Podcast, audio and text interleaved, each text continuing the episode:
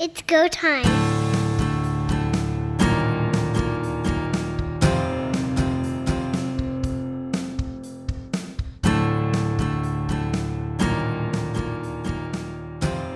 Welcome, everyone, to Third Down Gamble. Don Charbon along with Heath Graham. Lots to talk about this week. The first is germane to football, but germane to life, and it's something that's coming up in Canada on September the 30th. That's the National Day for Truth and Reconciliation. Canada is based on a mosaic fabric where we have all kinds of cultures from different nationalities, from different parts of the world coming together, but still being respected for who they are. And that's sort of a cornerstone Canadians have wanted. And it's now time to extend that to the people that were here first, the indigenous populations. Make sure that they feel welcome in their own land. Something that's important to the Canadian Football League, especially through their diversity programming. I would highly recommend listening to the Waggle podcast the Waggle bonus episode from September 23rd, 2022 Diversity is Strength Conversations, the pursuit of truth and reconciliation. They have three guests on the show. It's a fascinating listen, it's a heartfelt discussion. It is absolutely. And for those unaware, Friday, September 30th, as Don mentioned, is the National Day of Truth and Reconciliation and Orange Shirt Day. So you will likely see a lot of people in schools and in places of business wearing Every Child Matters orange t shirts. Uh, that is in respect uh, to this event, and a lot of the funds from purchasing those shirts go to help Indigenous and First Nations causes. And as we see in the CFL with their diversity program, they are embracing this as well with some special helmet decals and some special Indigenous language announcements and that sort of thing as well. Decals are being worn by the British Columbia Lions and the Winnipeg Blue Bombers in respective games on Friday night. The Lions are going to have one that was uh, designed, you've seen it last year that they had a digital image of it on the center field. This year, it's going to be actually on the helmets. It's a stylized BC Lions logo designed by Corrine Hunt, and it's really creative. The Blue Bombers going back to the Star Blanket W, which they wore last year. The Red Blacks are also going to use an alternate logo for their game in BC on Friday night. Each team, likely the Rough Riders and the Red Blacks, we know the Red Blacks are going to wear a special decal, but they're also probably going to wear orange spatting. We're probably going to have something from the Rough Riders as well as the teams that are on the field that night. The um, Red Blacks actually unveiled their special decal against the Argonauts last week. And uh, Rod Smith called attention to that, and it was nice to see TSN give notice to this. It's been missed a couple previous times. Just to wrap this up, in Winnipeg, an 18 year official with the Canadian Football League, Brian Cropolo, is going to announce penalties in Ojibwe during the game. He jokingly has stated that he hopes there aren't too many penalties in the game it is some some pressure for sure. Obviously, traditional languages didn't have professional Canadian football, so some of the creativity and how these games are called come into play, and we we saw that earlier this year as well when the Elks had a radio broadcast game in Cree, and words like touchdown, offside, etc., are not necessarily traditional words. So it always takes a little bit of, of pre-planning as to how that's going to go, but a wonderful step. And we've seen a lot of the Prairie Province teams also, when you're in stadium for their games, have land acknowledgements. The Rough Riders have done a great job of having the anthem singers, usually from neighboring communities, First Nations communities around Regina as well. So every little bit is a step in the right direction. And these, these helmet decals look really cool and it's a, a great way to get them very visible and to bring awareness to this this tough subject. The Rough Riders also had uh, player introductions in Cree on the July 8th game against the Ottawa Red Blacks. Being in stadium for that, it was amazing to hear that, and the uh, announcer did a fantastic job. The one between Winnipeg and Edmonton that you to which you refer, that was on Windspeaker Radio in Alberta and they've got a couple of FM stations, one in Edmonton, one in Calgary. It's a great mechanism to embrace First Nations and bring them more awareness of the Canadian Football League. It's it's kind of a win-win in a sense because you're raising awareness on the one level and you're trying to create goodwill at the same time. It's very important that in reconciliation that you do both. You do. I, I think this is as we said, a, a step in the right direction. It'll be interesting to see how this continues to grow for the CFL and, and for these teams and what further involvement will come of it. We, we talk about diversity and it's this in particular has to do with truth and reconciliation, but there's a lot of other groups that are being more included in these diversity projects. And you see radio broadcasts in, in many other languages that are not the two official languages in Canada, not just in the CFL, but I know NHL does broadcast some as well. And it's a, a continued way to expand your audience and to make everybody feel a part of this fandom. The Ottawa Red Blacks, for want of a better term, pooped the bed against the Toronto Argonauts last week. And there are a lot of people left absolutely consternated over what happened at the end of the second quarter when the Red Blacks, who were close to midfield, have their quarterback Nick Arbuckle gets sacked. They lose about eight yards on the play. Clock is winding down. It looks like they're going to take a time count violation with no time left on the clock. Arbuckle is with both hands pointing to the clock, saying almost to the effect of, Who cares if it runs out? and Paul LaPolice calls a timeout. He's furious. Arbuckle is confused. The offense is, they don't know what's going on. The next play, they just take a knee anyway. Why, why do you take a timeout, then take a knee? If they'd have just accepted the penalty and gone back 10 yards, nothing would have changed and they still would have had the timeout. Instead, they waste it. Arbuckle is not there to start the third quarter. We don't know what went on between the two at halftime. Was Arbuckle upset that they didn't even try to launch one to the end zone? Who knows? At any rate, the Red Blacks folded in the second half, and it wasn't until Arbuckle came back in that they did anything. It, I feel bad for Caleb Evans. He got thrust into an impossible situation. We've seen some questionable clock management by more than one coach in the CFL this season, but this one was the most questionable clock management decision half of the Toronto Argonauts were already down the tunnel going to the locker room, had to come back out for this one play. And because of that disorganization for the Argos, I thought maybe it was going to be an opportunity for the Red Blacks to try to catch them off guard, throw a deep one, and if nothing else, maybe draw a pass interference penalty and set up a field goal. But to to call the timeout and then your next play is to take a knee was completely senseless. I don't know what Paul LaPolice was trying to prove or if he just completely lost track of what was going on. But a very, very bizarre decision. And you have to speculate. We've talked in the past about the, the hot seat that Paul LaPolice is on, and it definitely hasn't gotten any cooler after this last week's game. Ottawa was at midfield. They needed another first down if Lewis Ward was going to have an opportunity to kick. Arbuckle is sacked. The clock shows 11 seconds, but because he's tackled in the field of play, when the referee winds it up, it's going to start up again. Then the confusion starts. And after the clock hits zeros, that's when the timeout is called. This would have been the final play of the half, regardless. Wasting a timeout to take a knee is just, it just boggles my mind what was going on and why that decision was taken we have talked about some errors that have happened with Paul LaPolice's choices in the past, specifically going back to the Winnipeg game where they have about 13 seconds left in the half. They decide to run a passing play, but they don't stop the clock prior. They're well within field goal range. They get the first down, but the clock is run out at, and they're at the 20 yard line. These types of things have happened time and again. What if you're Shawn Burke, do you do with this information? At this point, with the direction that the Ottawa Red Blacks season has gone, I don't know if it's worthwhile making a change and putting somebody in an, an interim basis unless he is very seriously considering that person as the head coach. Mike Benevides, the defensive coordinator, is one person in that organization that has experience.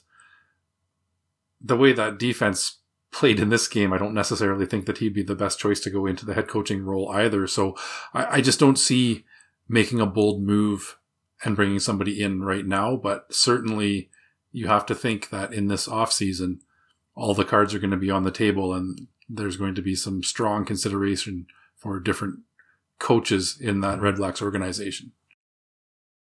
How does that locker room believe in what they're doing anymore? We go back to the end of last season. Montreal is the host team. Ottawa goes down and scores a touchdown, and they decide to go for two with no time on the clock to win the game. Matters little to the standings in terms of where Ottawa was going, but it mattered a lot to the Alouettes. Ottawa took the bold step and scored and won the game. A lot of cachet comes with that. Team is proud of its coach, excited, great off season, they come into this, and now we've seen it repeatedly where decisions have been taken that don't seem to be the correct ones. And it begins to beg the question is there a point at which you say, maybe you're just not cut out to be a head coach anymore? Maybe his winning record is less than 250.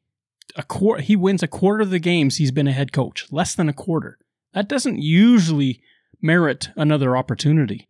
And you look at that win percentage, and a lot of it comes from one successful season in Winnipeg, and some abysmal ones there as well. So you're right. It it you need to look at all of these factors. I know the loss of Jeremiah Masoli was a huge hit for the Red Blacks this season as well. It's a what could have been season, but the decisions that they've made since the loss of Mazzoli haven't instilled a lot of confidence in me that this was a team that was going in the right direction. I feel bad for the fans of the Ottawa Red Blacks. They continue to come out well and support that team in the stands, but you could hear and see frustration from those Red Blacks fans this last week. There was a lot of boo birds out there and some questionable gestures towards the TSN cameras, if you will. The the fans themselves are frustrated. They're a a team in this incarnation that hasn't been around for a lot of years, but they have had some successful years, and, and you can start to see that waning a bit in the fan base in Ottawa. Even with Masoli, the Red Blacks were 0 4 to start the season. It isn't necessarily that Masoli was a huge linchpin that was going to change their fortunes.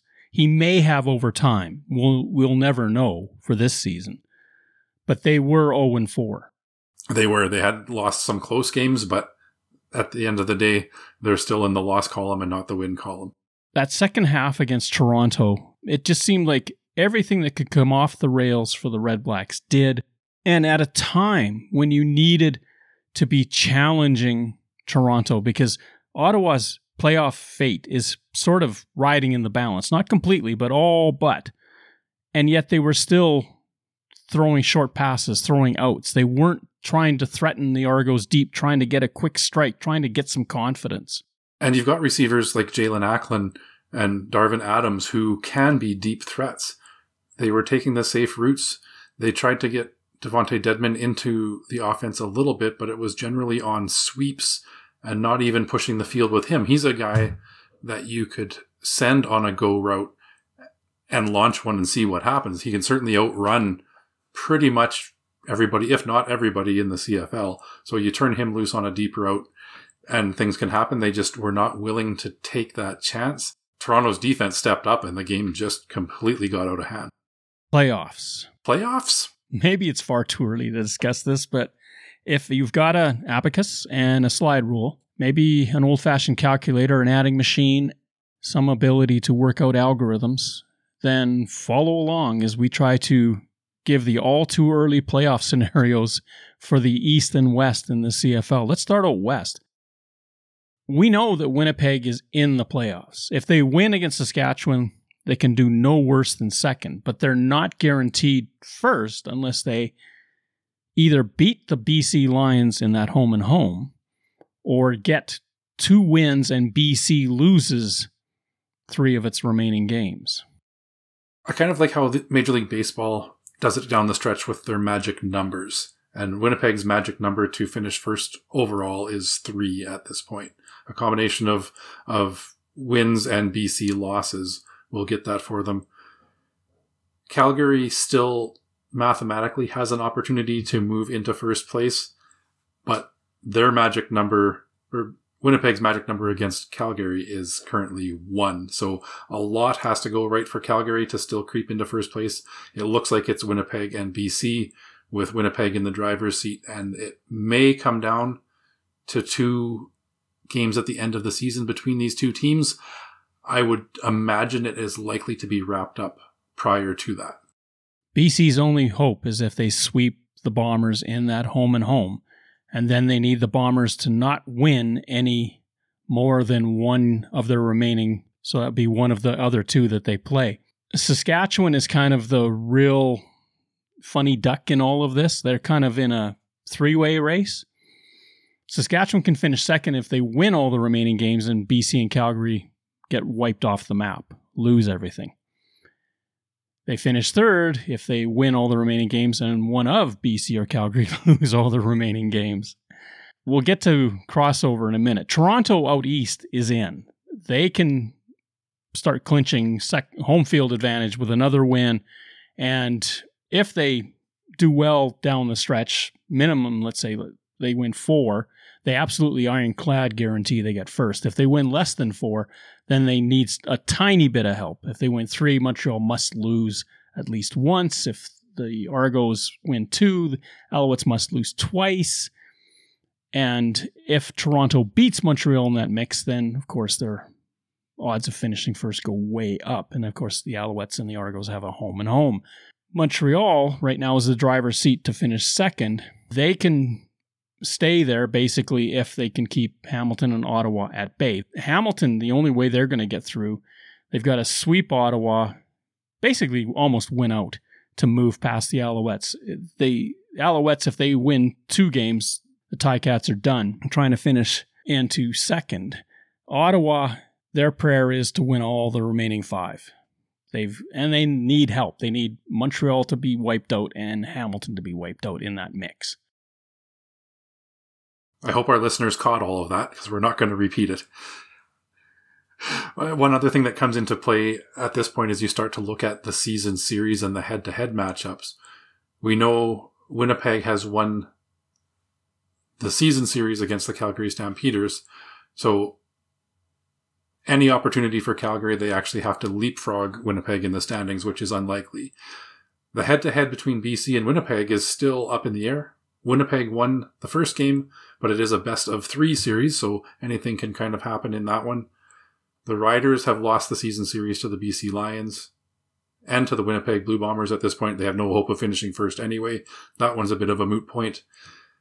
Calgary, Saskatchewan is going to be interesting. They have a couple of matchups coming up, and that's, I believe, where it's really going to boil down to A, Calgary having an opportunity to even finish second, and B, if Saskatchewan loses both those games, that crossover suddenly is not a guarantee either. For Saskatchewan to finish in the crossover mix, if Saskatchewan doesn't win another game, Hamilton must lose three of its final four. If Edmonton wants to get into the mix, they must win three of their remaining four. That would leapfrog Saskatchewan. And again, Edmonton in a tie loses out. I guess what's great at this point is there are a couple of teams that have clinched playoff spots already, but nobody is completely mathematically eliminated. So there's all the fan bases out there. There's still a chance that might not be the greatest chance, but uh, as they say in poker, a chip and a chair is sometimes all you need, and that's what uh, the Red Blacks, the Elks, and in some regard, the Tiger Cats are all sitting right now. They're down to their last chip, but they still have a shot at it. Well, let's let's look at Saskatchewan just one more time. If the Rough Riders lose to Winnipeg, they go to Hamilton and play the Tiger Cats. The Tiger Cats on the bye this weekend. If the Tiger Cats beat the Riders, they are one win out of the playoffs at that moment. The Riders finish the season against Calgary. The Tiger Cats finish the season against Ottawa. There's a real chance that the Rough Riders will not make the playoffs in that scenario. Edmonton in this mix, again, has to finish ahead of Saskatchewan, has to finish ahead of, of Hamilton. As the CFL noted when they, they put up a quick look at this CFL playoff scenario, everyone still has a chance. That percentage to, is really dependent on where you are in the standings right now. Ottawa and Edmonton, lowest percentage of making it. Saskatchewan and Hamilton, roughly the same because of that huge game in Hamilton. It could really determine a lot. So for Toronto, Calgary, BC, and Winnipeg, the playoffs aren't about making it, it's about where they finish in the standings and whether they get home dates. Second down. Three games in the Canadian Football League last weekend. We open with the Tiger Cats coming off a big win over Winnipeg, going into Montreal to take on the Alouettes. Again, a strong start by Hamilton, leading 10 3 at halftime. They can't sustain. That second half has been such a tough thing for them to manage, and especially that fourth quarter. The Alouettes outscoring the Ticats 20 to 6 in the second half, winning the game 23 to 16 at home. Good crowd on hand to watch this one. Hamilton remains winless on the road. They are a huge anomaly in the CFL this year where teams aren't winning at home, but Hamilton can't win on the road. Dane Evans, 22 of 29, 288 yards. No other stats of note. Trevor Harris, quarterbacking for Montreal, 26 35, 244, but two touchdown passes. And that was the difference. Dane Evans went from five touchdown passes against the Winnipeg Blue Bombers to zero against the Montreal Alouettes. He put up decent numbers 76% completion rate, 288 yards, but could not find the end zone. And that was the, the real difference maker in this one. Seth Small's longest field goal was 38 yards, which tells you that the Ticats were getting close but weren't making it. And a huge point in the football game was at one point, Orlando Steinauer gambles on a third and about three around midfield, doesn't make it. They are now third and touchdown from the two, and instead of going for it, he decides to take the field goal. Not a wrong decision, but hindsight 2020, a touchdown in that circumstance, even the go to try it anyway, might have been more impactful. It takes the momentum away from your offense and a little bit of their confidence as well. If you don't have the confidence in going for it on a third and and short inside the five yard line, a third and goal, especially with the way that offense clicked the week before. Maybe it wasn't quite as sharp this night, but you have to know that the pieces were there. And if they convert that to a touchdown, it can really change the game around. And even if they don't, it now becomes a first down for Montreal on their own two yard line, and the field position starts to shift in your favor as well. Kiondré Smith, uh, player of note, a receiver for the Tiger Cats, he had that chance before the third and two to catch the ball in the corner of the end zone, bounced his elbow off the turf, and that created the ball to or allowed the ball to get away from him, and he made, couldn't make the catch in the corner. And then, unfortunately for him, an extra effort play in the final minute, and he gets as he's reaching forward, he slams the ball into the leg of a player and it knocks it from his hand, and he fumbles, and the game ends right there. Saturday in Ottawa, again a good crowd as we've mentioned. See the Toronto Argonauts destroy the Ottawa Red Blacks 45 to 15. Toronto's defense three touchdowns in the second half. That was huge. And you look at the points off turnovers, I believe was 28 or 29 points, what it ended up being off of turnovers.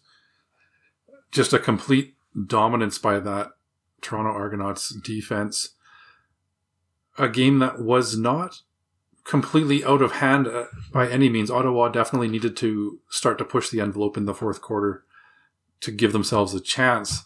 But that Toronto defense stepped up and just took it away and, and took it away in, in every form of it with a, a stripped fumble and a couple of interceptions, return for touchdowns just really took over that game. Late in that third quarter, it was only 18 to 9 before Toronto, as you mentioned, DeVonte Dedmon actually fumbling deep in his own zone. Toronto capitalizes, and then the Argonauts start making interceptions to. It really compounded the situation for the Ottawa Redblacks. With the win, the Argonauts get back to a two game lead over the Alouettes in the race for first place in the East. For Ottawa, it is another blow at home. Now they have dropped seven and have yet to win. And they're starting to get into that numbers game of 360 days, which is almost a year since they've last won at home. By the time they get back, it'll be over a year. The Red Blacks have won but one game in the last two years at home. A real tough situation. And as we alluded to in the first segment, Nick Arbuckle and Caleb Evans both saw some playing time in this one. It did not appear that Caleb Evans was completely prepared to be in there. His first series, he basically threw two passes into the dirt and they punted it away. It took him a little bit of time to get going. Nick Arbuckle came back in late in the game. Unfortunately, by that point, it was too little too late, and the turnovers took their toll on them. I thought one thing that the Argonauts did well on offense was they really used multiple weapons. McLeod Bethel Thompson completed 21 passes. AJ Ouellette had 10 carries for 57 yards. He was pretty effective running the ball as well. Chad Kelly got into the game with a 42 yard run. Unfortunately for him, ended in a fumble, but it created some excitement and the, the Argonauts really embraced him taking the ball and, and running as hard as he could towards that goal line as well. It was a, a great moment of levity for that Argonauts team late in the game. Arbuckle, Nick Arbuckle, and Caleb Evans combined for 33 of 54 in passing, 368 yards. Again, the overriding massive stat five interceptions. I really wonder how things are going to end up next year with the starting quarterback situation in Ottawa as well. Jeremiah Masoli, we know they invested in him. Unfortunately, this year did not work out because of injury. That might leave poor Nick Arbuckle packing his bags once again and, and looking for work with another team. We'll have to see how that kind of shakes out. Arbuckle, he is the uh, wandering Glen of this decade. Later Saturday in British Columbia, huge game second place still up for grabs. The Stampeders go into town and dominate the BC Lions, winning 25 to 11. Jake Maier 27 to 33, 294. Vernon Adams caught that sine wave, and unfortunately, the roller coaster was taking him down this time 12 of 24 for 151. In fact, Antonio Pipkin comes in late. Now it's garbage time, granted, but takes the team down the field, completes four of six for 66 and a touchdown the only touchdown that BC would score. A couple of key moments in this game. It looks like Bryan Burnham's season may be over with a broken wrist. Uh, a tough loss, another key offensive weapon for the BC Lions. We saw him with some injury issues last season as well, so hopefully he makes a full recovery, but at best he might be back looking at a, in playoff time, but not likely to see too much of Bryan Burnham in game action here for the rest of the regular season.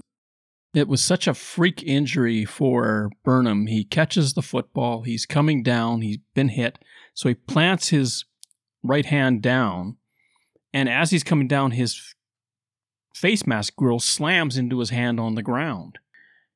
I feel for him because he is the most clutch receiver there is in the Canadian Football League. And after the rib injury, you kind of hoped that that would be all that he would have to face this year.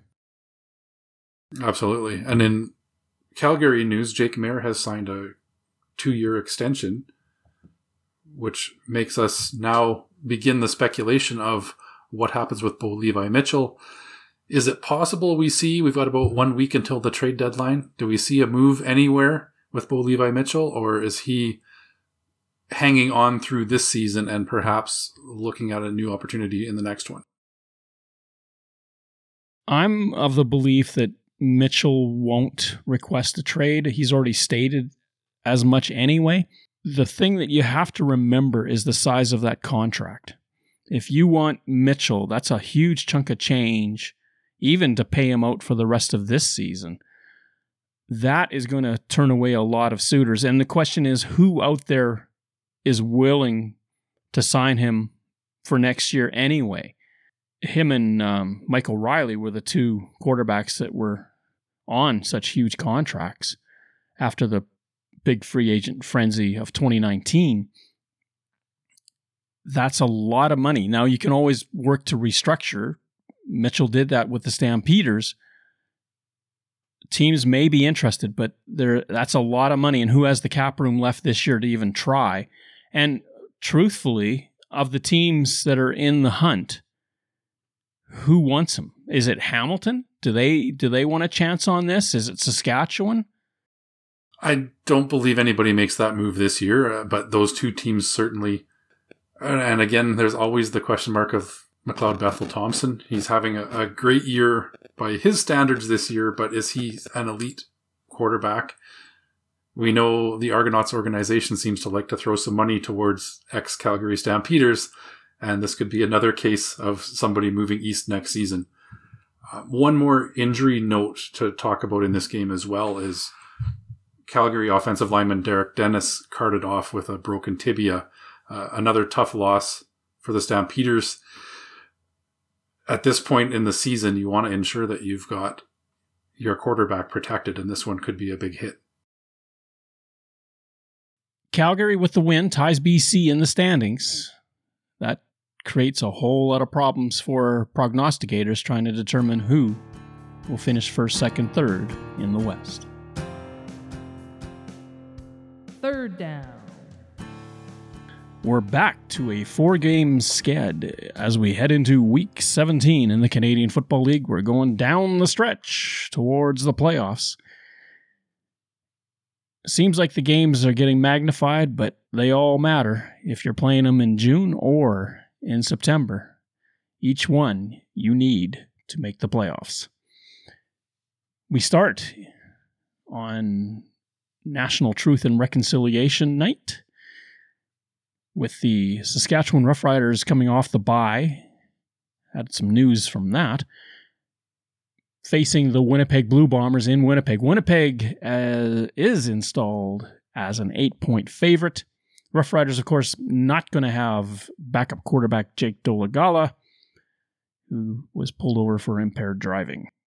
Just to touch on that briefly, it looks like the the Rough Riders seem to be getting in front of this. A one game suspension for Jake Dolegala if you recall, last year, the Winnipeg Blue Bombers were in a similar situation with Kenny Lawler on a bye week with an impaired driving charge.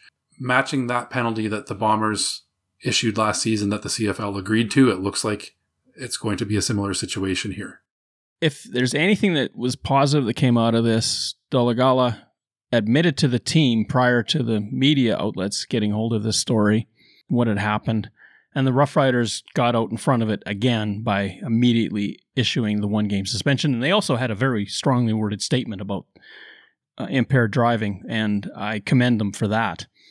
In the greater scheme of things, it means that Mason Fine now is the backup quarterback for this game. With Winnipeg installed as eight point favorites, the Blue Bombers, of course, coming off of a bye, going into the bye, they got pummeled by the Tiger Cats in Hamilton. I'm thinking once again, as they had with the Banjo Bowl, that the Blue Bombers are looking to make a statement with this football game. I agree with you on that one. There are some key components of that Winnipeg offense still missing. Greg Ellingson, for one, will not be in the lineup. Drew Wolitarsky, another one that will still be missing for the Winnipeg Blue Bombers by the looks of things as well. However, we did see what happened last time in Winnipeg it was a, a, blowout win for the Blue Bombers, and I'm with you on this one. I think they've got a lot to prove.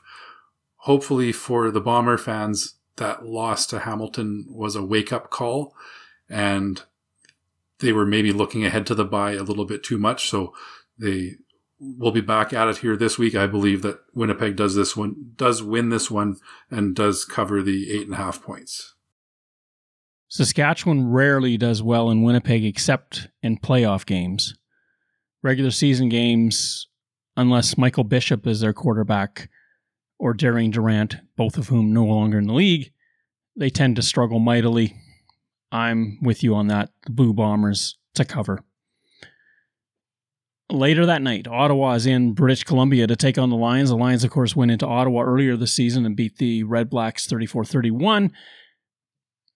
BC is seven and a half point favorites in this game.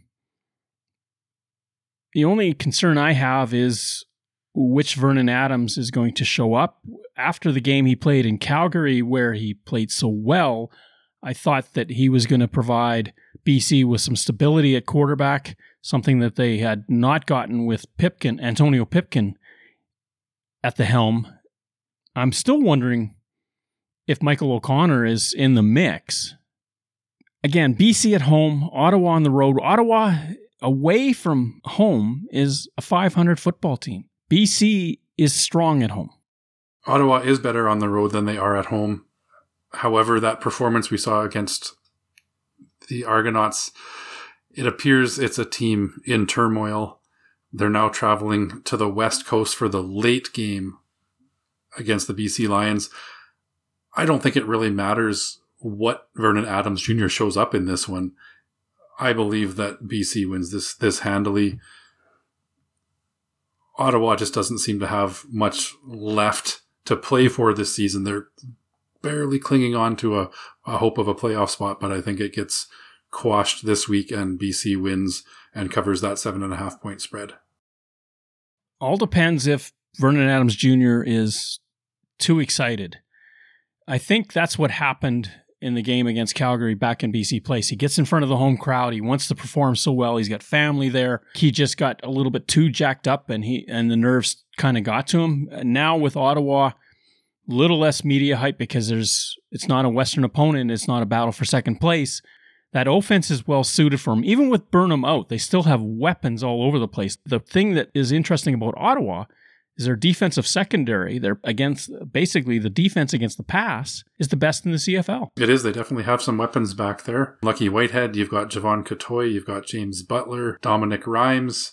The list goes on in, in weapons for the BC Lions. For Ottawa to have a chance, that defensive secondary is really going to have to step up and they are going to have to drastically cut down on those mistakes on offense that they made late in the game against Toronto. I'll take BC to cover. Saturday, Alberta plays host to two football games. We start in the northern capital. Montreal is in town to take on the Elks. The Elks in a really tough spot, haven't won at home since 2019. More importantly, it's they're in a tie with the Ottawa Roughriders for most consecutive home losses. This is the game that they need to win to snap the streak on so many different levels. And if the Elks want to have a chance at the playoffs, they have to win. Montreal, of all the teams that started slowly in the league, seems to be the one that has really kept it together. Other than the blip against Ottawa, they have played very well. This is a tough one to call for me. I'm beginning to be more and more sympathetic to our friends at the Turf District and those Edmonton Elks fans. I really, really want for them and that organization and Victor Cui and everybody involved for them to win a home game. So I'm going to put my money where my mouth is and say the Elks finally snap that home losing streak. Get out there, Elks fans, enjoy the atmosphere and enjoy your first win of the season at home. Montreal at 3.5 favorites. You've got the other issue of Trevor Harris coming back to the place where he was just prior to being traded to the Alouettes. Alouettes have a lot to play for if they want to have a home date, and if they want to finish first, they have to continue to win. Danny Maciocia has a long history with the Edmonton organization as well. I wonder if when the Elks players come out in the field, what kind of greeting they're going to get because they've just come off a win against the Saskatchewan Roughriders. Is the crowd going to be excited or are they going to look up at a basically empty stadium? Even 15,000 over 60 looks empty and get disappointed, and those stuffing comes right out of them right away. So hard to know. Jones is playing down the streak. He doesn't want to even hear about it. That's fine. But it's there. The Alouettes on the road, the way road teams are winning and the way road teams are winning in Edmonton, I've got to pick the Alouettes to cover. The nightcap on Saturday. Really interesting game. The Toronto Argonauts and the Calgary Stampeders. The Argos coming in with a four game winning streak. Stampeders coming in with a big win on the road in British Columbia. This is a great matchup. We've got the first place team in the East against a team in the West that is very much in the mix to finish at or near the top of the standings. The Argonauts have been stringing things together, as you mentioned, four consecutive wins. Now moving west against a pretty tough opponent. This is a, a very difficult call. I'm going to go with my second upset of the week. I think the Toronto Argonauts go into Calgary and pull this one out and really take a stranglehold on that first place in the East. Calgary is set up as a 5.5 favorite. That's a big call to go against that. One part of the Toronto game that has just not really received the notoriety that I think it deserves is that defense. They are ball hawks. That defensive line gets after the quarterback. They have a special linebacking corps. They've got it all on defense, and they make it happen. And that defense, as we saw against Ottawa, 42 of the 45 points came off of something that the defense did to turn the ball over and create points off turnovers, either directly with touchdowns or indirectly with the offense getting set up on a short porch. That can't be overlooked. Calgary's got a stout defense. Got two quarterbacks that are playing very well. This could be the most interesting game of the weekend boy, this is tough. This is, I just want to enjoy this one and not even pick it. But if I have to, I'll go with the favorite. I'll go with Calgary and maybe not to cover. As much as we sit here and try to predict which game is going to be the most entertaining of the week, and, and we we think we know what we're talking about when it comes to making these picks.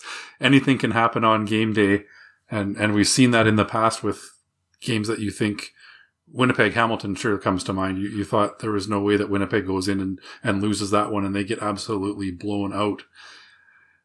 I agree with you. I believe this one is going to be a lower scoring game. I think it's going to be a pretty tightly contested defensive matchup. And for the reasons that you said, that Toronto defense to me stands out as the as the one that's going to make the difference. If anything that this season has taught us is that the gap between the best team in the league and the worst team in the league has shrunk significantly to the point that where Ottawa goes in and upsets the Elks in Edmonton, Hamilton defeats Winnipeg, Montreal goes into Winnipeg and defeats Winnipeg. Anyone can beat anyone on any given day, and if you're scheduling a season, isn't that what you want? Thank you for listening to our show. Third Down Gamble is hosted on Podbean and can be found on Apple Podcasts, Google Podcasts, and Spotify. Follow us on Twitter at Third Down Gamble. Join us again, the Third Down Gamble podcast, audio worth watching.